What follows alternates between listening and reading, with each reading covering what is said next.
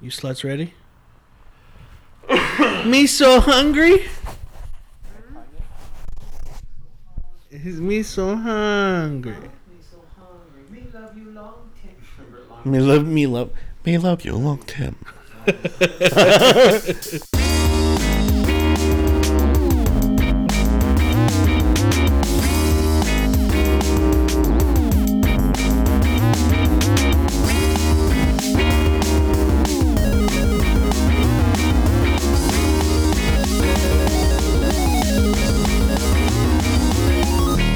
Welcome to Third Party Controller Podcast. I am your host, Jesse P.S. Lira, with Beto Esparza and the Doctor of Thugonomics, Jormers. The Doctor of the E40? It sounds like an E40 name. I believe it was John Cena. Was it really? Oh, shit, it was. I don't know why I thought E40. This is before he was John Cena? Yeah. Yeah, he was the white rapper. He was the white rapper? Yeah. Word life. This is basic thugonomics. That's how he started?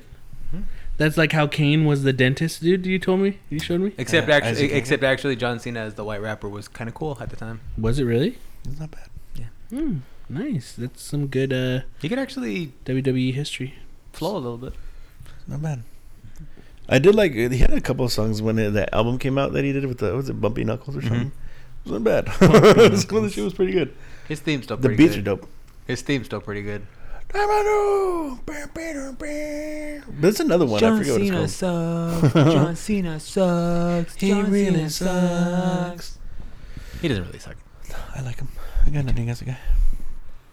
Well, we're back this week, episode 145 of Third Party Controller Podcast. We actually haven't done anything in a while. Yeah, I don't even know you motherfuckers anymore. What? What do you mean? I don't know you guys. How? I don't even know you. Just saying, we haven't recorded. I don't know what's going on in your guys' lives. You know everything that's going on in our lives. I don't want your life. Well, anyway, as always, we're going to go do our usual where you find out what we've been up to in a little segment we like to call Beto. What's up, fool? What's up, fool? What you doing, fool? I'm chilling, fool. Where you at, fool? I'm a pop, fool. Serio, fool. Hey, fool. But you hungry, fool? Yeah, fool. I'm starving, fool. Let's go grab, fool. I heard there's a credit truck down the street, fool. It's good, fool. It's good. Oh, but it comes a couple weeks ago, he streamed Tony Hawk's Pro Skater 3. Oh, that's right. Yeah. And it was, like, I haven't played a Tony Hawk game in fucking years, and I don't think it's nostalgic because it was still really fucking fun to play. Yeah. I still had a lot of fun, especially playing against Jesse who streamed it.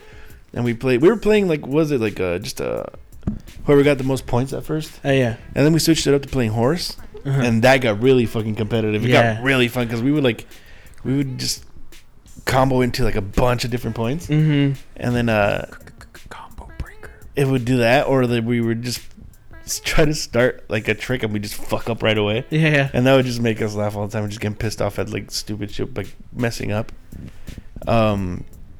Yeah, man, that was a lot of fun. I want to play 4 because I haven't played that one forever, and that was like one of my favorite ones out of all that series. Mm-hmm, mm-hmm. But yeah, like I'm looking and I haven't even looked how much it costs, but I want to get that again. I don't think it's too expensive. Yeah, it's less than 20, I think. Yeah, 15. You can go to like a thrift store, probably find it somewhere. Played that. That was like a lot of fun, just talking shit to each other because just every time we played some sort of competitive game, we'd always fuck around and talk shit. Yeah, you know what was cool about that though, like Tony Hawk playing that was I remember when we were younger, when we were playing Tony Hawk, you were so good at it that like playing something like horse or playing something like combo attack, what like you were good, so it just like I couldn't do it. Like It would just be like, okay, you got horse, I got horse. But since we haven't played in such a long time, that's what made it fun. It was even, yeah. It was like an even playing field. Played that. Been playing a little bit of more Dead by Daylight, but like it kind of. I want to be able to get like a group together, like you, me, Jesse, Janice has it now. Yeah, my cousin. Janice one more person.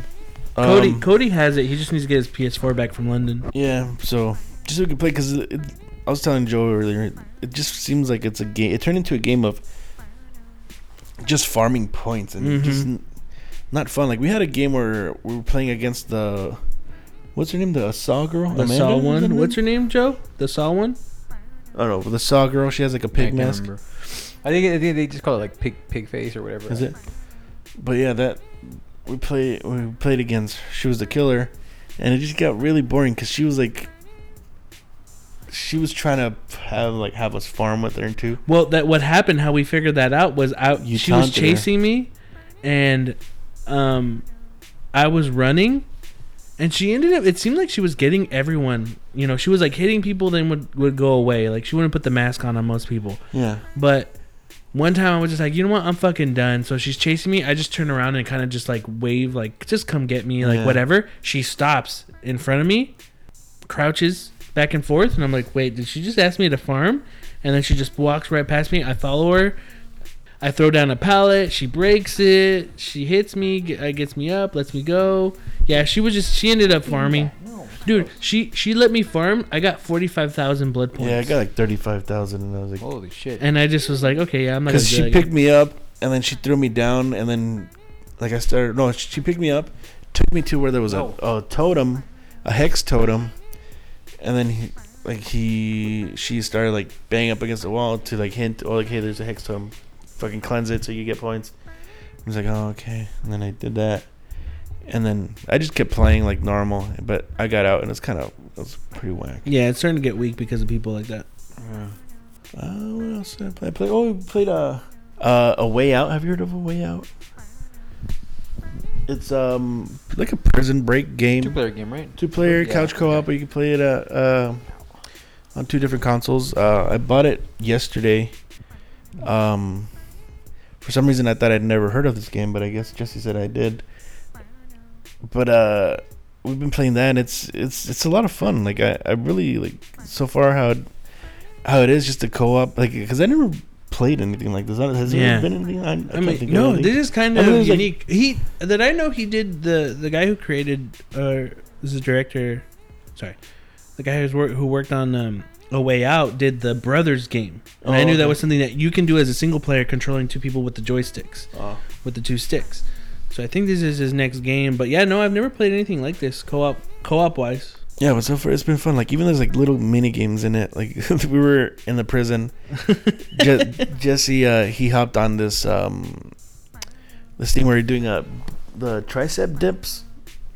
Mm-hmm. He was doing dips. He started doing it, and then I found one too, and I started doing it, and then it just became a competition of who could do the most dips. And it was so fucking hard because, like, you gotta hit the square button, like, mash it like crazy. You start getting tired toward the end. Yeah, dude, my arm got fucking so tired. As if you're giving yourself a workout. Yeah, pretty much. But like, we were pushing the button like real hard, and like I was catching up, and he got up to 20, and then like I just wanted to beat him, so I got to 21, and I beat him, and I was like, fuck, man, it was so hard. And then I. Like, it's interactive, so you can talk to inmates.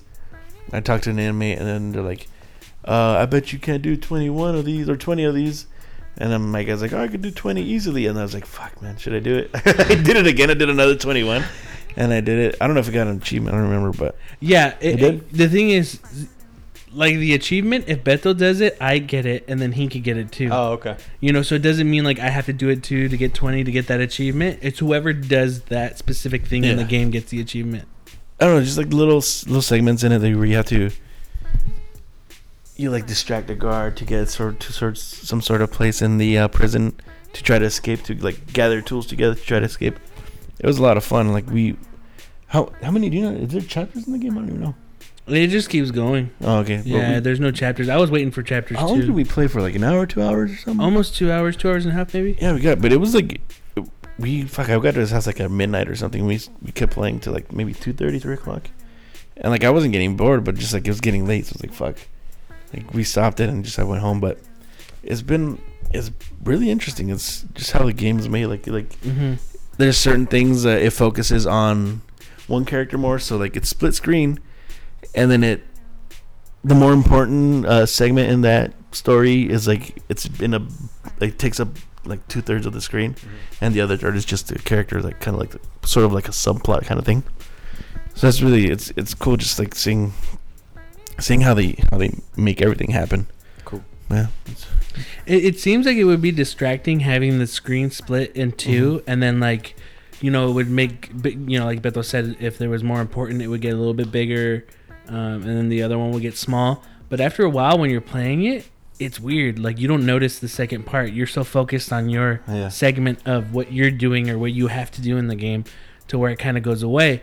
If you are talking to somebody, depending on who talks first, like if Beto starts talking to someone first and I start talking to somebody, volume wise, you'll hear his conversation more than my guy, because I'm like, I ended up talking second, but you still read the subtitles. But even after that, like, you're reading that, I know his dialogue of whoever he's talking to is louder. I'm not paying attention because I'm more focused on what I'm doing. So that's what I thought would be difficult or not fun, would be, oh, having it split, having to do something different, having to talk to someone, but you're not really hearing them. It kind of isn't distracting. At first, it's weird because you're just kind of like, how's this going to work? But it actually, they did a good job. I don't know. It's so far, it's cool. And then just doing, we had to do something in the game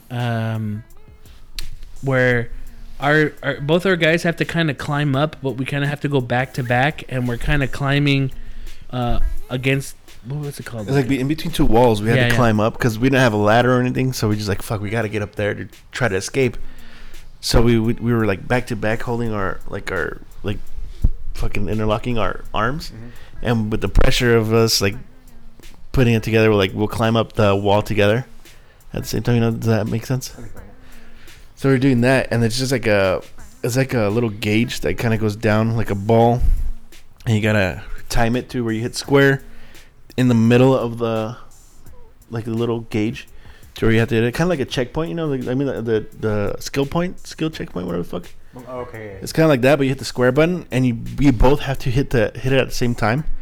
And if you hit it at the same time, it takes a step up, and then if one of them messes up, one of them will go higher. And the higher you go, like if somebody goes too high, you'll both fall because just the momentum. Just slip off because you're going too high. So it's just like trying to figure that out, trying to time everything all at once. It was pretty tough, but it was fun. It was fun at first. I was fucking up a lot, and it was like, no, fuck. Wait, hold on, don't do anything. Let me get up first. Okay, I'm going up. All right, fuck. All right, okay, ready, set, go. All right, ready, set, go. Oh fuck, I fucked up. So then Beto would fuck up. So that was really fun. We fell once because what was it? You kept going up, huh? Yeah. And I was like, I kept fucking up, and Jesse kept going up, and we both fell. But yeah, no. So far, it's really good, and it's actually, I don't want to say it's better because I had no expectations on the game. Yeah. But like Beto said earlier, I remember I was kind of surprised because the day before it came out, we were hanging out, we were just watching TV, and they were talking about it. They mentioned it, and he's like, "Oh shit, I'm gonna get that tomorrow." And even I kind of looked at it, I'm like, "Oh shit, you were kind of like not interested in it when you heard it announced at the Game Awards." Because at the Game Awards, it's the guy who directed it, the director, the creator. He's the guy who said, "Look at me, man. How do I look? It's like I'm telling you this, okay."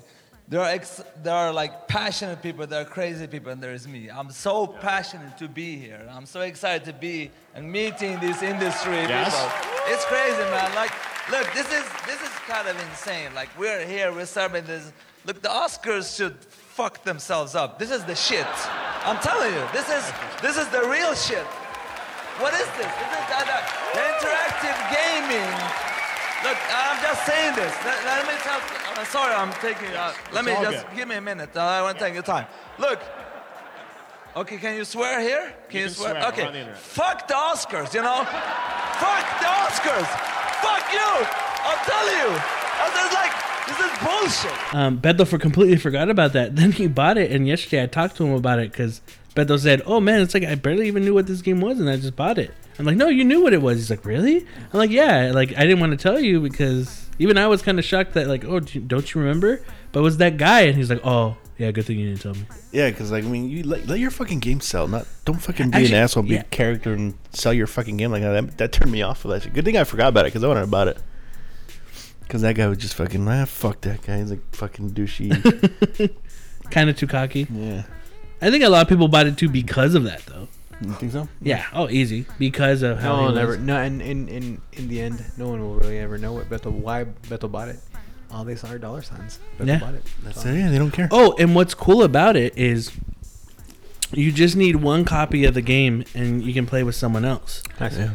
So all you have to do as a second person, like, if we want to, like, if Beto wants to, he could be playing. He's like, hey, Joe, you want to play this game? And you're like, yeah. All you got to do is go PlayStation Network, download the demo, and he just sends you the invite. And there you go. You guys are playing. You don't have to buy another copy of the game. That's cool. Yeah. They're losing money, but yeah. And how much did you say it was? $30. That's not even, it's like, that's real cheap. Like, I saw it on sale for 30, or I saw it $30. That's what it was going for. So it's worth it. I also saw a movie. I don't know if we haven't talked about this, right? Get Out. Oh, you finally watched it? Yeah, I watched it today. Oh, okay. So let's talk about it. I liked it. Okay, real quick. That's it. Did you like it? You liked it? Cool. You liked it? That's cool. All right. Joe, what's up, fool? What were you saying? Oh, okay. Oh, no. Wait, are we talking about it for real? Yeah. Oh, okay. Just real quick. I remember hearing about the movie, and then someone ruined it for me. Mm-hmm. But you, same as Bethel, I barely found out you watched it today, but I watched it, and I liked it, but I was talking to Joe about it.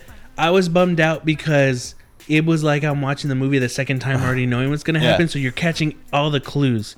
And I guess, are we going to go into spoilers? Sure. No, but like, just so I can warn people, because I don't want to say, I don't want to be that guy that ruined it for me. Possible spoilers if you haven't seen it. Fast forward to skip, whatever.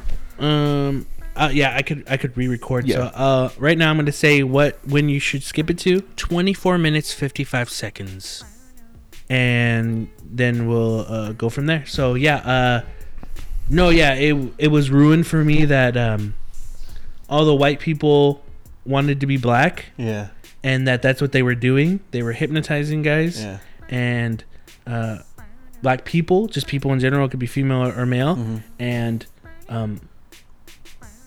people are switching bodies. I didn't know how the body switching thing was gonna go, but already I knew. So going into the movie, like, right off the bat, I did like it. Right off the bat, even when I'm watching it, I was engaged. And then I was like, man, this is Jordan Peele's first, like, directing, and I'm like, and writing. I'm like, holy shit! Like, it's not the best thing in the world, but it was still good. Yeah. Like, I thought he did a great job. Especially, it's funny, like you say that, just because going off of like how he is, he's a comedian and all that stuff. Like, he does Key and Peele and all that stuff.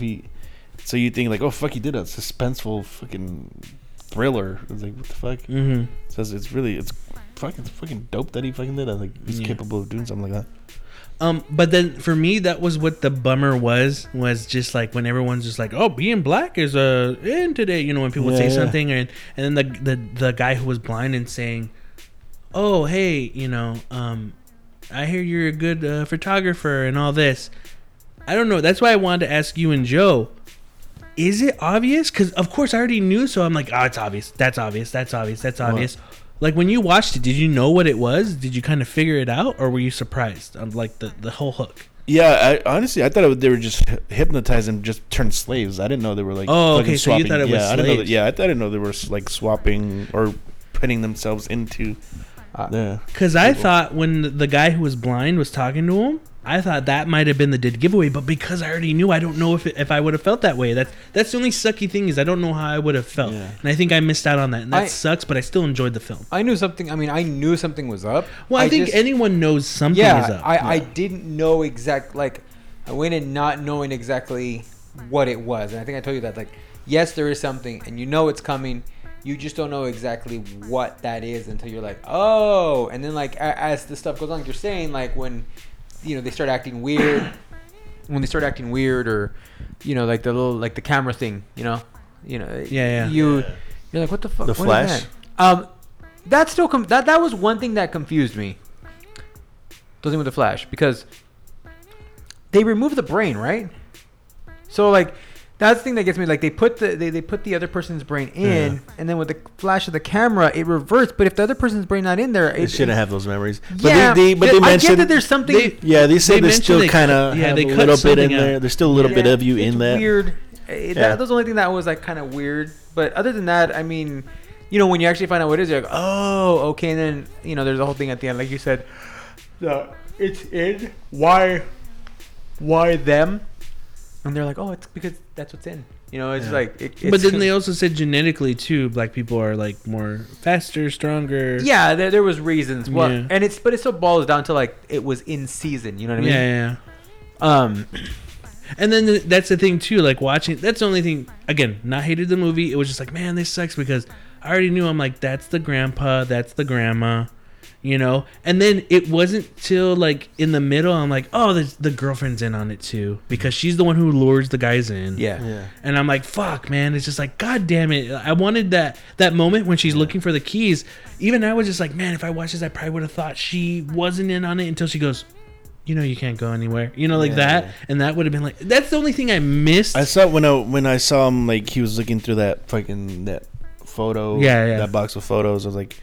Oh, she's luring these guys in, and they're fucking turning them to slaves.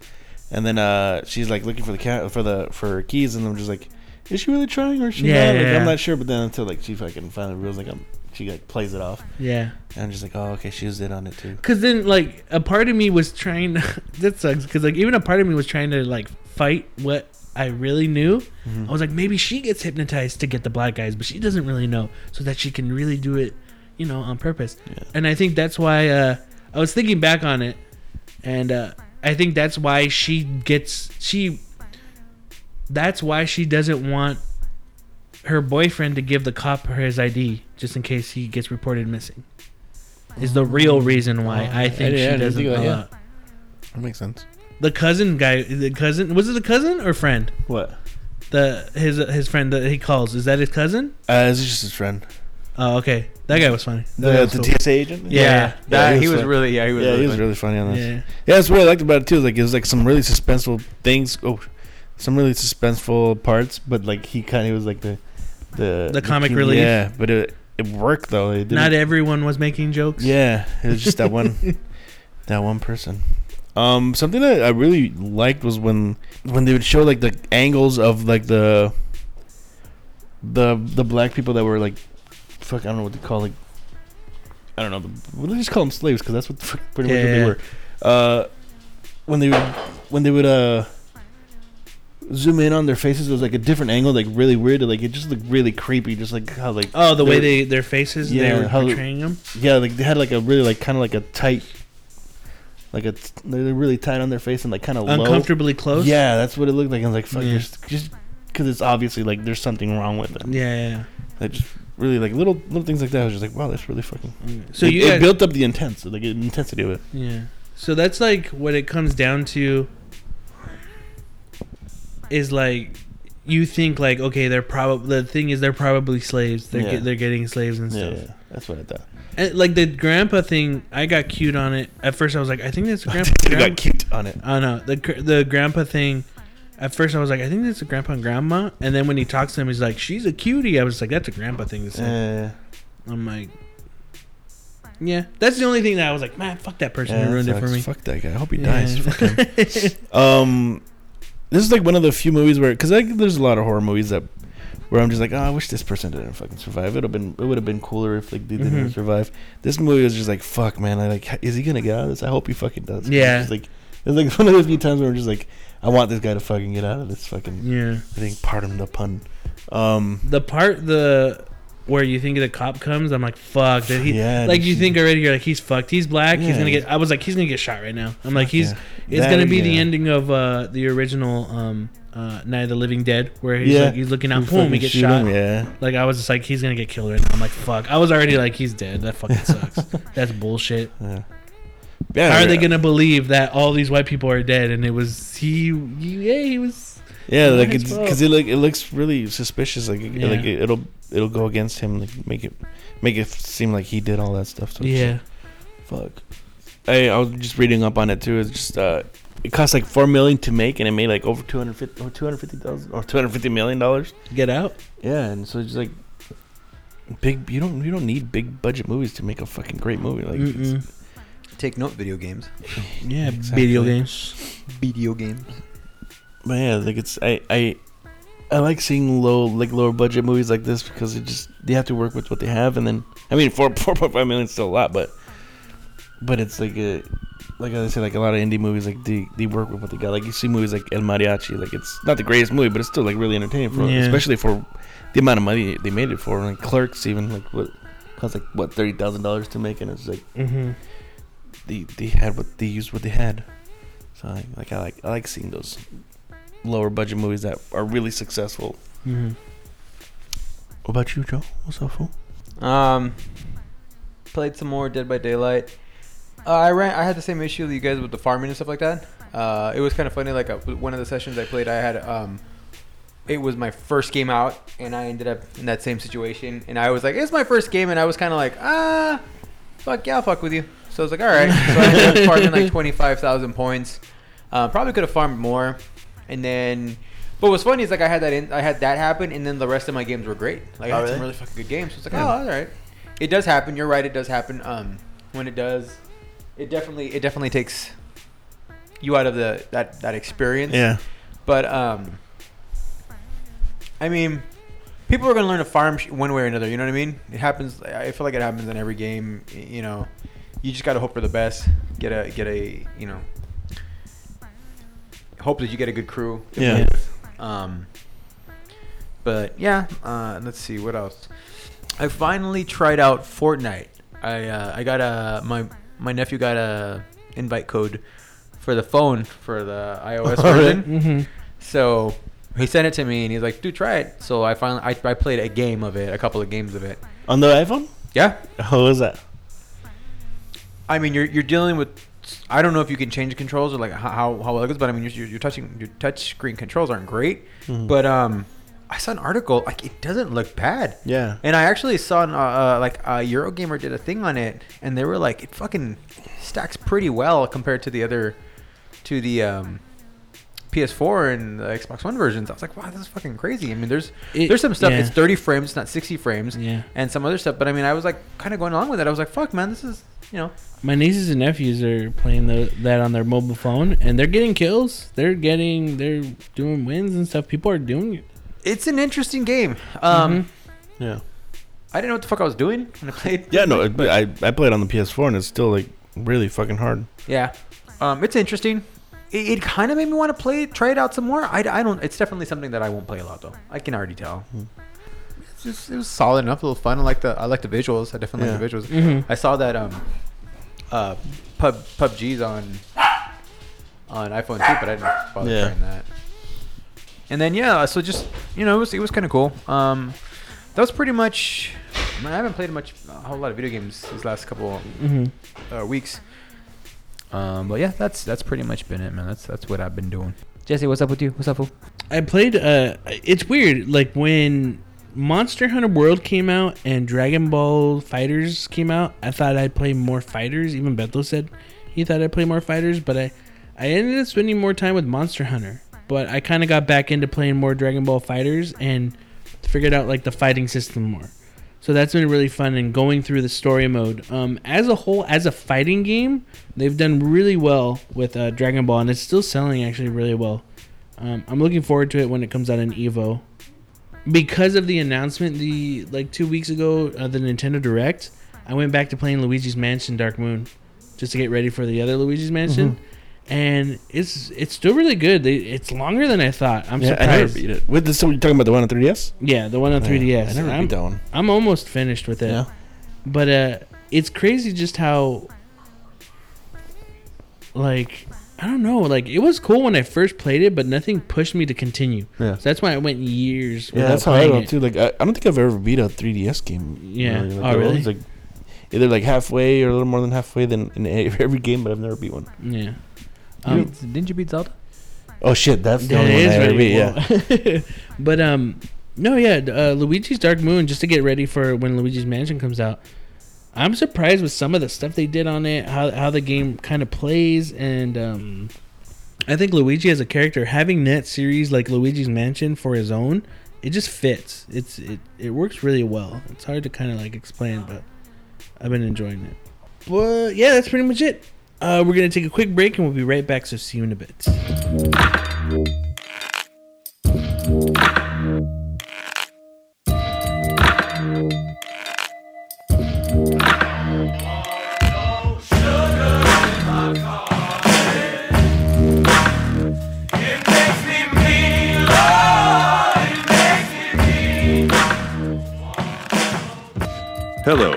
listening to 3PC News with your hosts, Jesse Lira, Robert Esparza, and Joe Ramirez.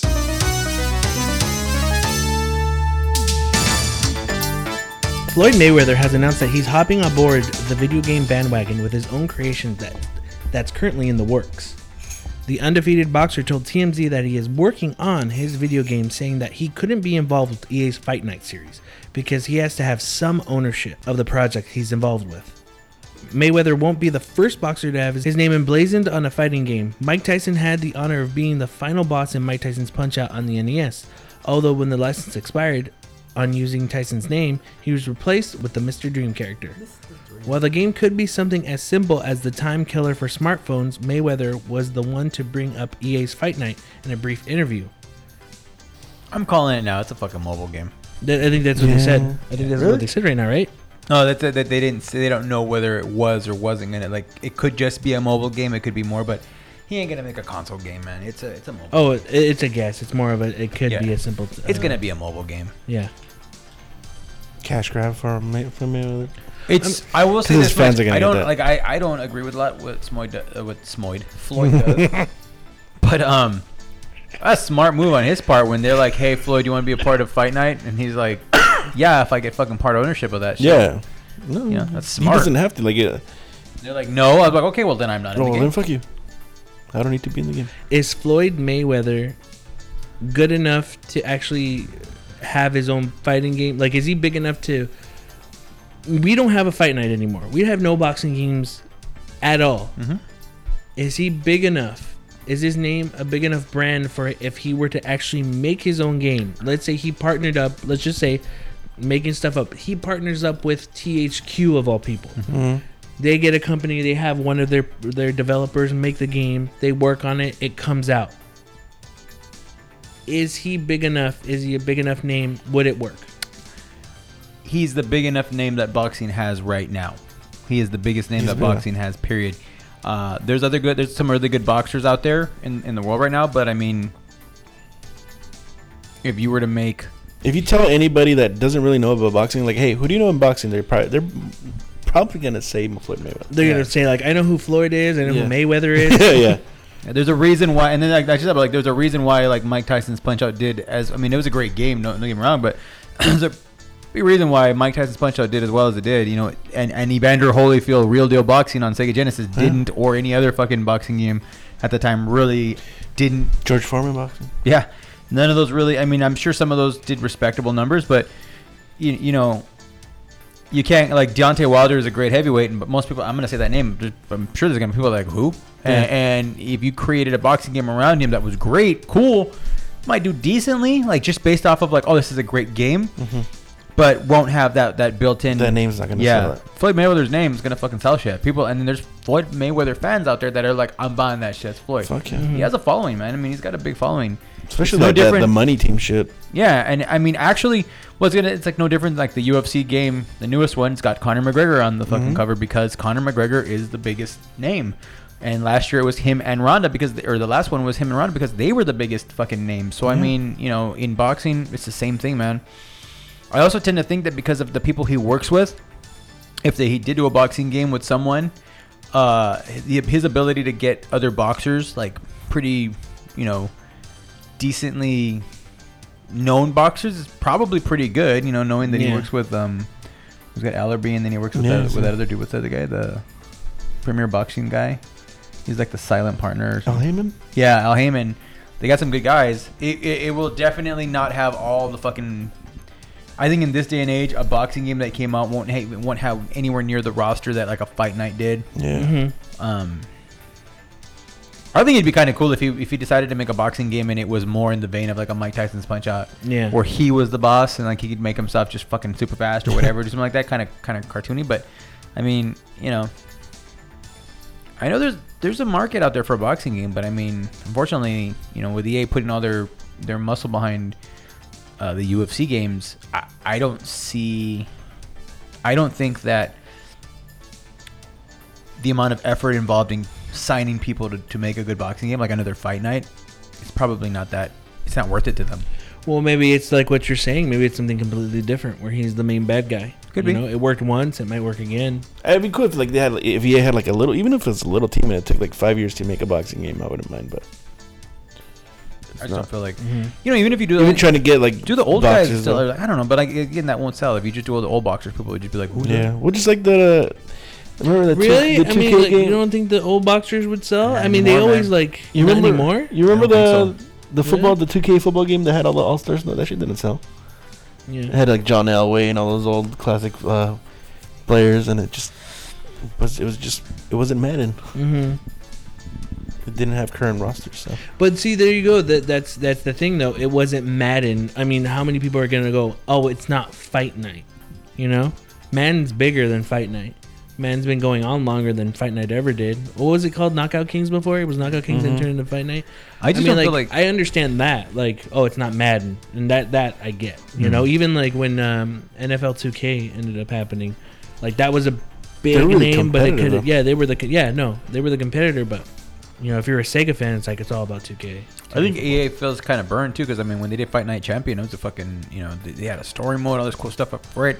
And it didn't seem like it really sold well. So I think after that, they were just like, all right. And they got the UFC license. They're like, this is known. We're going to go with that. Yeah. I mean, I'd love to see a solid or a good boxing game come out again. But, you know,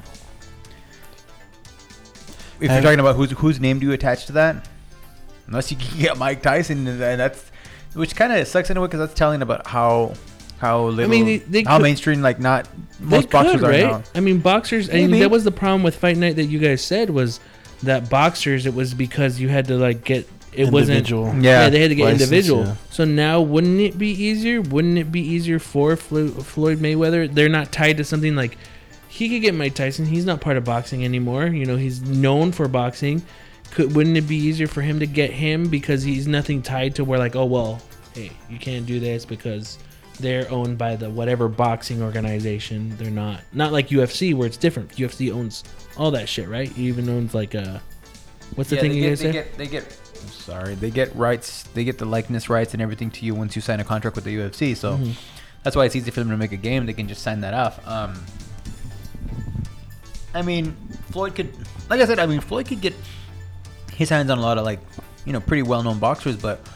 I mean, you're talking about like when Fight Night was coming out, even like round 3 and some of those other fights. You know, we were still like De La Hoya was still fighting. I mean, there were guys that were legitimate moneymakers, and draws in boxing that were in these games, and that's really all dried up. I mean, the biggest names in boxing right now are, well, Floyd's still the biggest name in boxing. Guys like Canelo Alvarez and Triple G are good boxers, and Canelo would probably be the next biggest one, and then after that you got I mean, it really drops off after. I love Triple G, but Triple G's not. He didn't do well on pay-per-view, and that just tells you right there. People don't. I know him. Boxing fans know him, but like the casual person that you're gonna try to sell a game to, that ain't gonna. Triple G boxing. What the fuck is that? Yeah, nobody would give a shit. Yeah. Miguel Cotto's retired. A lot of these guys that were still Pacquiao's around. Fucking old. Yeah, I mean, it's hard. So it's I just it was funny because like even boxing games, like for a while you could find a boxing game like on your mobile phone. Like, they're making boxing games. And, recently I looked on there, like, on the iOS, and, like, there ain't shit. Nobody's making them anymore. There's, like, nobody gives a shit. Yeah. It's really, boxing kind of up. It's up and down. It just fucking, right now, it's not really huge. I mean, there's still some huge fighters, but I feel like there's less popular fighters. Like, less fighters, but they're really popular, but then it kind of, like you say, it kind of drops off. Like, There's not as many fucking prize fighters like there was even like 6 years ago. Yeah. Monster Hunter World has now shipped 7.5 million copies, making it the best-selling Capcom game in Capcom's history. Announced in a press release, it outdoes the best efforts of Resident Evil, Street Fighter, Mega Man, and Devil May Cry. The achievement comes before World gets a PC release, currently scheduled for autumn this year. Capcom's previous best-selling was Resident Evil 5, which had shipped 7.3 million copies as of December 2017. World had previously become the fastest-selling game in Capcom's history, but this will be a more important milestone for the developer. I am happy that fucking Resident Evil 5 is no longer the number one. Yeah. Like I don't, and I'm so happy about that. It just means we're gonna get a Monster Hunter World Champions Edition, and then Monster Hunter World. I'm gonna call it Hyper Monster Hunter. I'm gonna call this right now. They've always done that with Monster Hunter. There's always been like kind of the Pokemon. You know how there's Pokemon Sun and Moon, and now it's Pokemon Ultra Sun and Ultra Moon. They've always kind of done something like that. So it's going to happen, and then people are going to be like, oh, it's just like an upgrade. What the hell is this? But it's always been a part of that series. Now, the only thing I could think of that Capcom could ruin this, like ruin Monster Hunter, but I don't think they will because they're still focused in their Japanese core audience. This was, that's where it grew big. I don't think they're going to want to splinter that audience. I could see microtransaction stuff happening more, but I don't think it'll happen. I'm not sure. Yeah, I could definitely see like microtransactions. I think that's where people will start getting pissed off if they start selling more stuff. Like, oh, hey, you want more cosmetics? And it's just like, okay. Yeah. I think the people who make the game, the developers of Monster Hunter, know the kind of game they make. They know how their game is, and it's been working for them. They've made this huge leap going into the new current generations and making it more like better graphics. I don't think for as long as they've been doing it, for as long as Monster Hunter's been big, and again, yes, it's been big in Japan and now it's blown up worldwide, I think they still have a strong enough footing in that company to be like, if Capcom's like, hey, you got to do this, they could be like, no, you will alienate our Japanese audience. And two, you will alienate the new audience we have in America. I think they could stand firm and say no. I think. I could be wrong, and next year it will be completely different, and we'll get all this crappy shit from Monster Hunter. But I think since they've been such a big part, and they've built that series, they have enough to say no. But I could be wrong. Fortnite's transition to mobile is causing all sorts of problems in schools, as kids sneak in a match or two during class, bicker over victories and defeats, and ruin the Wi-Fi for everyone else. Kotaku spoke to a high school AP computer science teacher, Nick Gutierrez, about the surge in kids neglect their schoolwork in favor of playing the newly released mobile title. There has been a rise in number of incidents and with students walking into class while playing the game. They started a match during lunch or before school and need to finish the 10 to 15 minute long matches.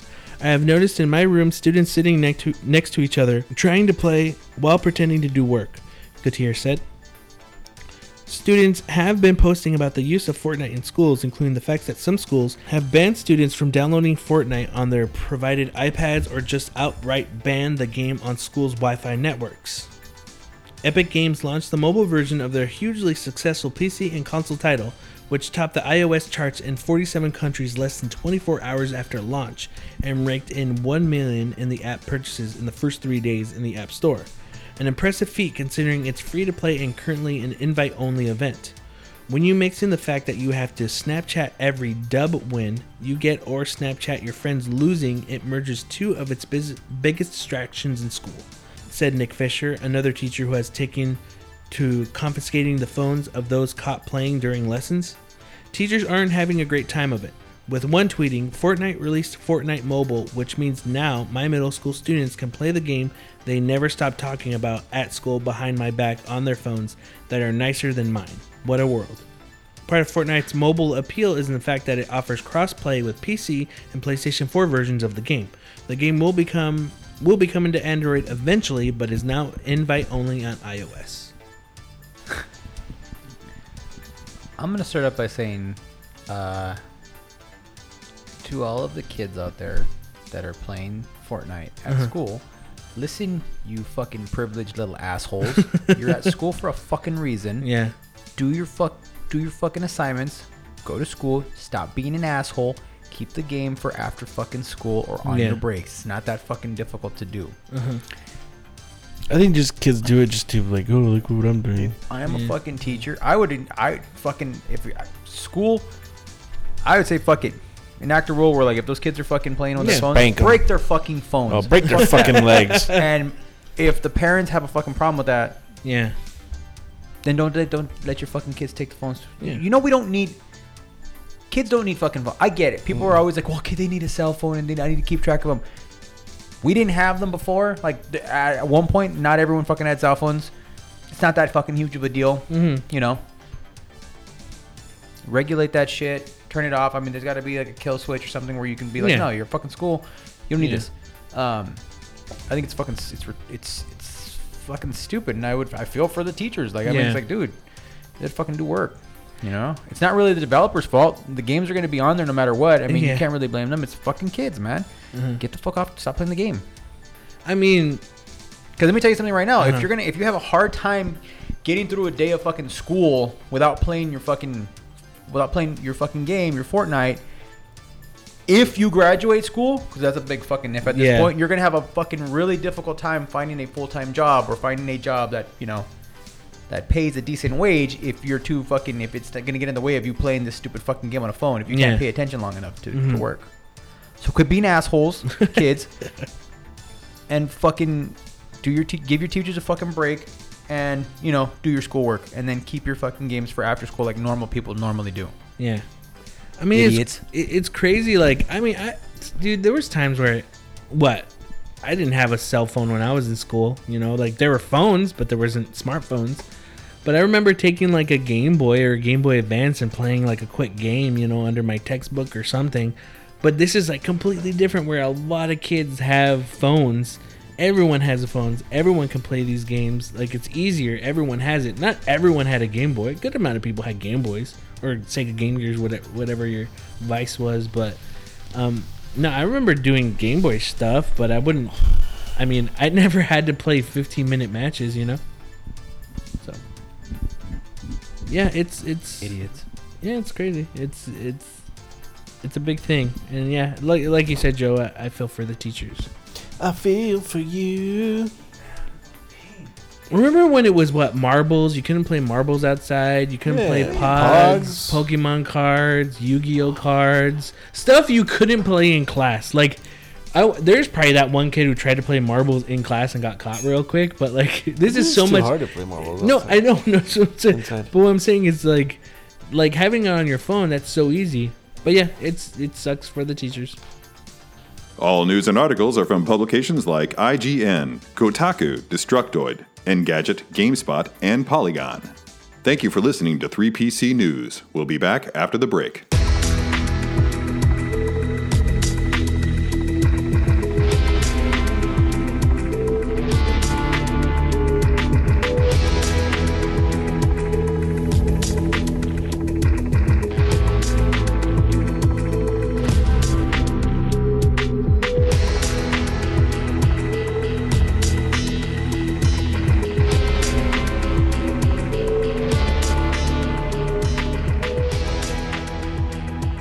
So, it's official, guys. It has actually happened. You're pregnant. I am... Turning into a woman? I am turning into a woman. Toys R Us is closing its doors. Toys R Us is now in liquidation. It is selling toys and stuff for discounts. At a quote-unquote discount. At a quote-unquote discounts, which don't be fools. They mark up like MSRP. 5% or what? Yeah, it's usually like they say 30%, but they mark it up the actual suggested retail price, and they go, it's probably actually like 10%. Bullshit. Yeah. So pretty much, just what I wanted to talk about was everyone on social media is talking about it. Everyone says, "Well, I guess I gotta grow up. I can't be a Toys R Us kid anymore." You know, all that stuff and everything, but. You know, we have two people here, Jess and Joe. We both worked there. Who both worked there. I worked at Toys R Us. These two met at Toys R Us, fell in love, and got married. Is that true? If it wasn't for Toys R Us, this would never have happened. Wait, what say, Jess? Did that happen? Yeah.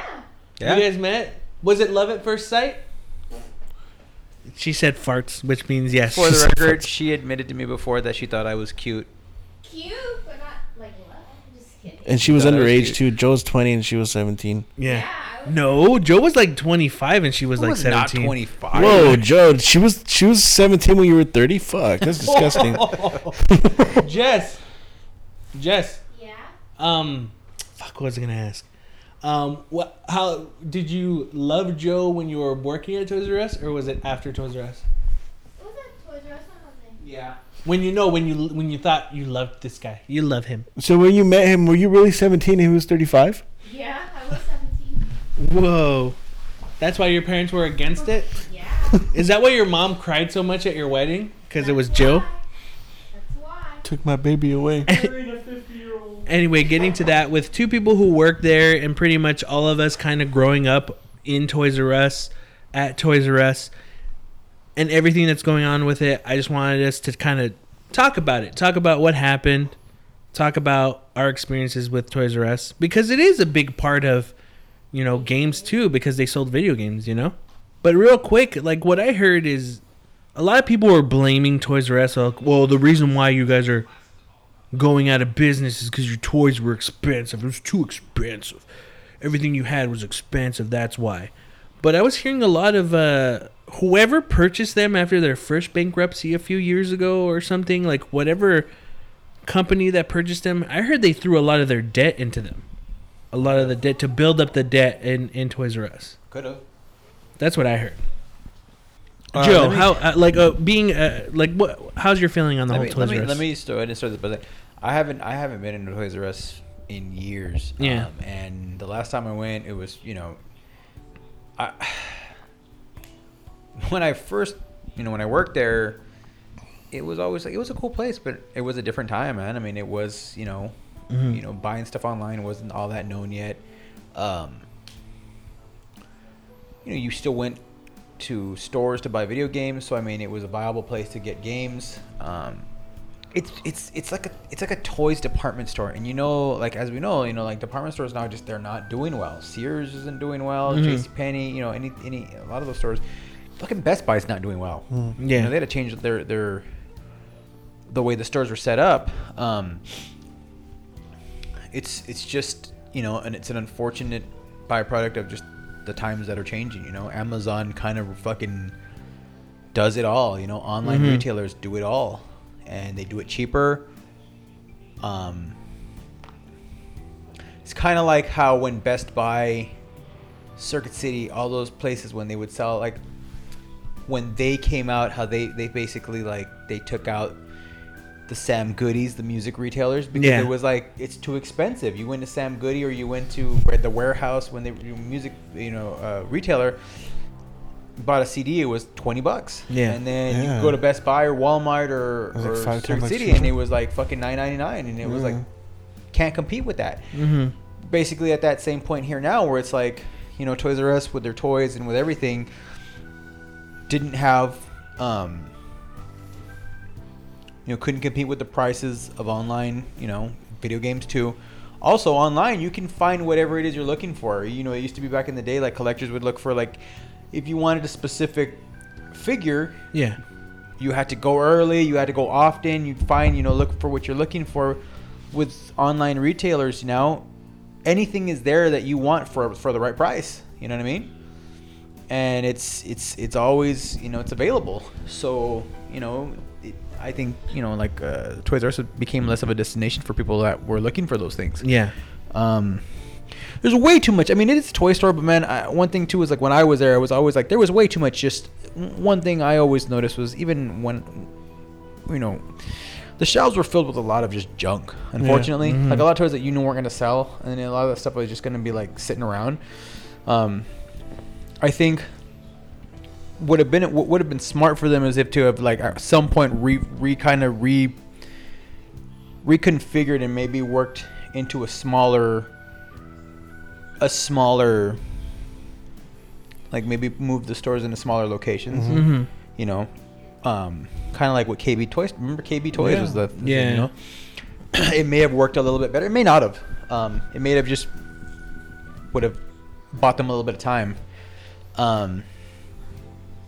I had a lot of fun working there, you know. Yeah. It wasn't perfect. It was like, it's a job still, but yeah. I had fun. I have some good memories, like fond memories of working there. But you met the woman you'd marry. I did. And is it sad? Like, are you Rocky when they're closing down the ice rink where you and Nah, you know, for me, I don't know, man. Like, are you gonna go there and just be like, tell me and Betha, just like, this is where we worked? I'm like, yeah, we know everything. Oh, I know where I met her, and it's I know exactly where I met her, and then the exact corner of the place. Oh, really? You gotta go there one more time, dude. I know the exact corner of the place where I met her, and I came in for my shift, and she was there, and she was in the R zone. I still remember. I remember all that stuff, huh? Did you get butterflies? I did. I was so like, who this cute girl? Damn, who this cutie pie? Did she see you too? And Jess, did you get butterflies at the same time Joe got butterflies? I don't know. Maybe she was just like, who's this other Mexican? Who's this fucking guy? Is this the guy I met earlier in the back room? No, I didn't meet her in the back room. I came out for my shift, and she was the new cashier. When did you talk to her? That day. Yeah. You're like, what's up, lady? You jumped on her quick. You're like, hey, what's up, girl? How old are you? I told everyone I was dibs. He's like, how old are you? She's like, how old are you? You're like, I'm 25. She's like, I'm 17. You're like, right. But no, I remember right meeting answer. Her. I remember meeting her, and you know, and I had like good times there, man. Like good friends. It was a crazy place, you know. Definitely a lot of crazy personalities worked there. At least when I worked there, to the point where like it you know, you hear this often where you're like, oh man, we could do a. Someone could have put cameras on us and done a show. Like, honest to God, that would have been a fucking entertaining show. Like the real world Toys R Us? It would have been fucking really entertaining. Because the cast of characters that would come through and work there and the stuff that we would do was insane. I mean, we had our own wrestling federation in the warehouse. What? We would... Yeah. Oh, yeah. This was like full on. We had like... This was during like WWE, like height of WWE, WWF or WWE at the time, like Stone Cold height. Attitude Era? We created like our own hardcore title. We would have like impromptu matches. The hot dog contest. Some of us would get together, hot dog eating contest. We did something. Okay, so when you say wrestling, did you guys just grab like the opened wrestling toys and play against each other? Oh no, I'm talking about picking people up and body slamming them. Oh. Jumping off like three fucking like bays from like that high, like basically from up there down to the bottom. My buddy did that once, and he somehow kicked the... he had a mattress there. As he came down, he flailed, and he somehow managed to fucking kick the mattress away enough that he smacked on the floor. Yeah. Yeah, we had ladders we would fall off of, or we would push... It was fucking really reckless. Like, we would literally... If you had to go to the back and get on a ladder... Someone's pushing that ladder? There was a good chance someone was going to push that fucking ladder, man. Whoa. Either into another bay, which wasn't so bad, or, like, if there was boxes, like, because you had to, like, unload, like, shipments and, you know, stack the boxes on pallets. Mm-hmm. If you were near a pallet of boxes, there was a good possibility you were going to get fucking pushed over into that. I remember one time, it was the weirdest fucking, like, we had one of the floor manager, was kind of a hard ass sometimes. He was an okay dude, but he was a hard ass sometimes, if you know. Mm-hmm. And I remember one time we somehow started an impromptu, like it was like an impromptu like fight, like a play fight. I mean, it was kind of a play fight, but it wasn't because the shit hurt. And one of my coworker like got my ankle, and he started doing like an ankle lock on me, like the Ken Shamrock or Kurt Angle ankle lock. And there is like fucking six guys around him, like cheering it on. So it basically looked like fucking Fight Club. Yeah. He walks in, everyone goes silent. He still has my ankle. Because you don't talk about Fight Club. He walks in, right? Looking for like somebody walks in, looks at us, and I mean, he just went like this. He's all. And then just fucking walked out. I never spoke of it again, man. It was moments like that, like shit like that would happen where it was just like so funny. And then like just the most randomest shifts, like, you know, because it's retail, and I mean, I don't miss retail. I hope I never have to work another like retail job, but like I'd have to do the most randomest shifts. And sometimes like when you're super sleepy and super tired, the things you'll do, you know, to keep yourself awake or to keep yourself entertained in order to continue to work, it was so funny. Like I remember having to work like 4 to 1s, 4 in the mornings to 1 in the. It was insane. Like I hated it. You know, I mean, the cool thing was like, yeah, you didn't really have to see a lot of customers, but I mean, Jesus Christ, 4 in the morning. Like you had to wake up at 3 and get, you know, 3:30 or whatever, get there. I remember a couple of nights I had to work 10 to 6s, like the overnight shift. I was like, I was fucking. Those were insane to me. I don't even know how I fucking or working a 14-hour shift like during the winter time, you know, like for seasonal stuff like that. Yeah. Just crazy stuff. But I mean, it was a fun, like I can say that it was a fun job. But even like in the later years when I'd go back and visit or go walk into the store, it just, you could see that it was slowly bleeding out. Yeah. And there was really nothing. I really don't think there was anything you could really do to stop it eventually, to stop the bleeding. Like, it was going to close no matter. It's going to close no matter what. It might have lasted longer if they'd have done some other stuff, but it's just, like I said, it's a byproduct of changing times, man. You know, it sucks that people are, and again, it sucks that a lot of people are going to lose their jobs. Yeah. And that's what sucks too, is people are going to lose their jobs. Like, they know they're going to lose their jobs. Like, they're basically working there until the last thing is sold, you know. It must be a really shitty, that feeling, you know, like, oh, yeah, got a couple weeks left. I don't know. Me and Beto went to go check it out this week. What's it like? I heard there's like a lot of stuff on the shelves. Like someone, I saw an article that said that. This is before the liquidation stuff was happening, and I know someone who works there, so I was talking to him. I'm like, how's it going? He's just like, never been this busy in a long time, and we haven't even done any of the liquidation stuff yet. Everything's still at the same price. It's like people are just pulling stuff off the racks. They're just pulling it off. And the liquidation stuff started this Friday. But even that, he's like, yeah, this week has been really busy. And I'm like, man, that's crazy. People are just jumping on stuff right now. And even we're going through sections. I didn't find it everywhere, but things just look dirty. No one's cleaning anything up. And like, what's the why? Why are they going to? Yeah. You know, there's no point for them to clean anything up. Someone stole a Nerf shotgun and shit. Yeah, it was a Walking Dead Nerf shotgun. And that's a fucking thing? Yeah, and you know how like those are the little mystery boxes? We're in a Nintendo section. That was Nintendo mystery boxes. People just ripped those open and took the stuff out in there. That's crazy. Yeah. Is there still an R Zone? I don't think it's called R Zone anymore, is it? Video game section? Yeah, it's a video game section, yeah. They put all the amiibos out. They're just out. Like some they will keep behind the case. They're just like, fuck it. Like some of the things like, oh man, if the charge cable for the Switch gets cheap, I'd buy one of those. The docking station, I'd buy one of those. Is there really any video games on sale though, like right now? No. Well, when we went, the clearance was going to be the next day. Oh, okay. So again, even though it's going to happen right now, they're going to mark it all the way up to MSRP, and then slowly start doing it. I would like to go. Like I was even thinking, like maybe to find some cool board games and shit like that. If they still have any like that, would be like they have a huge board game section. He said probably around the end of June is when everything's gonna be done. You should go. You and Jess should go. What if you and Jess went and you just start crying because that's how you guys met? You just start crying you're blubbering. Nah, man. I mean, memories I have are like I wanted to go to Toys R Us as a kid, knowing that I'm not gonna get a toy. No, my parents aren't gonna buy me a toy. And then getting older and like getting more into the collector's thing, buying Star Wars toys, you know, very rarely I'd buy games at Toys R Us. I would buy them when they're on sale, like, oh, this is on sale for like this cheap at Toys R Us. Okay, cool, I'll buy that. You know, I would like more recently it was because of the Nintendo Amiibo stuff where they'd be exclusive toys for Amiibos, and I'd be one of the people waiting in line to buy an Amiibo. You know, one of the either exclusive Amiibos or the Amiibos are out, so everyone's waiting in line. And I did that probably about 2 or 3 times for the Amiibo stuff. But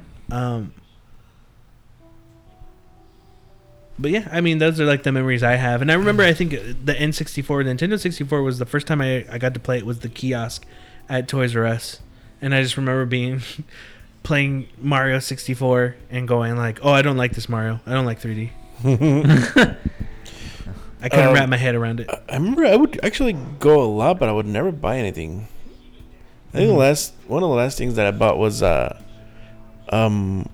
Simpsons action figure is Bret Hart. Oh, they had that? Yeah, that was like 3 years ago, and I still have that. It's dope. But that's the last thing I bought. That I don't know. Every time I would go into Toys R Us, I would never go through the whole store. Oh no! I would just go straight to the video games and some of the toys, and that's it. Like that one little corner. Like everything else is like fuck this. The only other corner I'd go to is where the pee. I'd buy like where to go pee. That's where all the board games are. Yeah. So then I didn't realize till now. I'm like, wow, they have a lot of board games. They have a lot of different type of board games. I was surprised. Thought it was just gonna be your basic like you know Sorry, fucking bullshit. Monopoly. No, they have more stuff. Huh? Yeah, they got. Yeah, now they got more. And then I would also cruise the arts and crafts sections for kids, because I buy a lot of my nieces and nephews art supplies and stuff, just so they could have other things besides toys. Yeah. And that was always a good one to have. But yeah, I mean, it kind of sucks that it's crazy the outcry that people are like, oh man, no more Toys R Us. But you know, the times you've talked about it too on here, Joe, like they have a big store, you know. I think the Toys R Us as a company was mismanaged in a lot of areas, but I don't know. It sucks that it's gone. People are reflecting on it now, and you know, not everything lasts forever. So it's just gonna be a nice, good memory. So I think that's the thing. You know, getting older, I think would only be exclusive stuff, and I wouldn't even get a lot of the exclusive stuff. Again, it was just mostly amiibos. There wouldn't be too much I would be looking for on that. But yeah. Another one bites the dust, man, unfortunately. Do you want to grow up, Joe? We all have to grow up at some point, man. We all have to grow up now. We can't be Toys R Us kids anymore. I want to grow up. I'm a Toys R Us kid. They got a million toys at Toys R Us that I can play with. I don't want to grow up. I'm a Toys R Us kid. They got the best for so much less. You'll really flip your lid. Some bikes, two trains, two... toy store there is. Gee whiz. I don't want to grow up, because baby, if I did, I couldn't be a Toys R Us kid. Once a Toys R Us kid, always a Toys R Us kid. Yeah, well, that's going to be it for this week in Third Party Controller Podcast. If you want to send us any questions, you can send to us at thirdpartycontrollerpodcast@gmail.com or our Instagram at Third Party Controller Podcast. Remember, it's Third Party Controller Podcast with a 3. I am your host, Jesse P.S. Lira, with Beto Esparza and Jormers. And we may not be as good as everyone else, but we kind of get the job done. Later.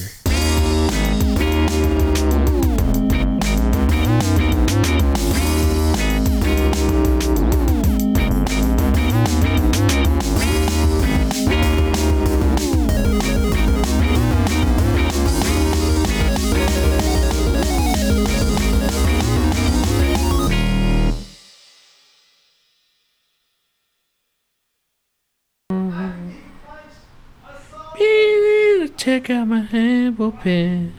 Cause we go. That's what you get for being a fucking asshole, Mr. Black Belt. But you're a black belt. Beater.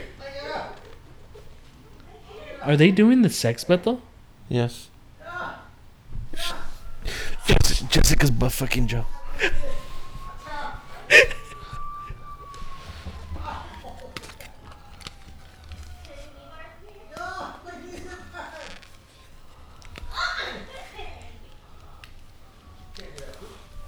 That's some weird sex noises they make. Illegal. You're illegal. I beat him up, guys. Yeah. Ain't no black belt. Whoa.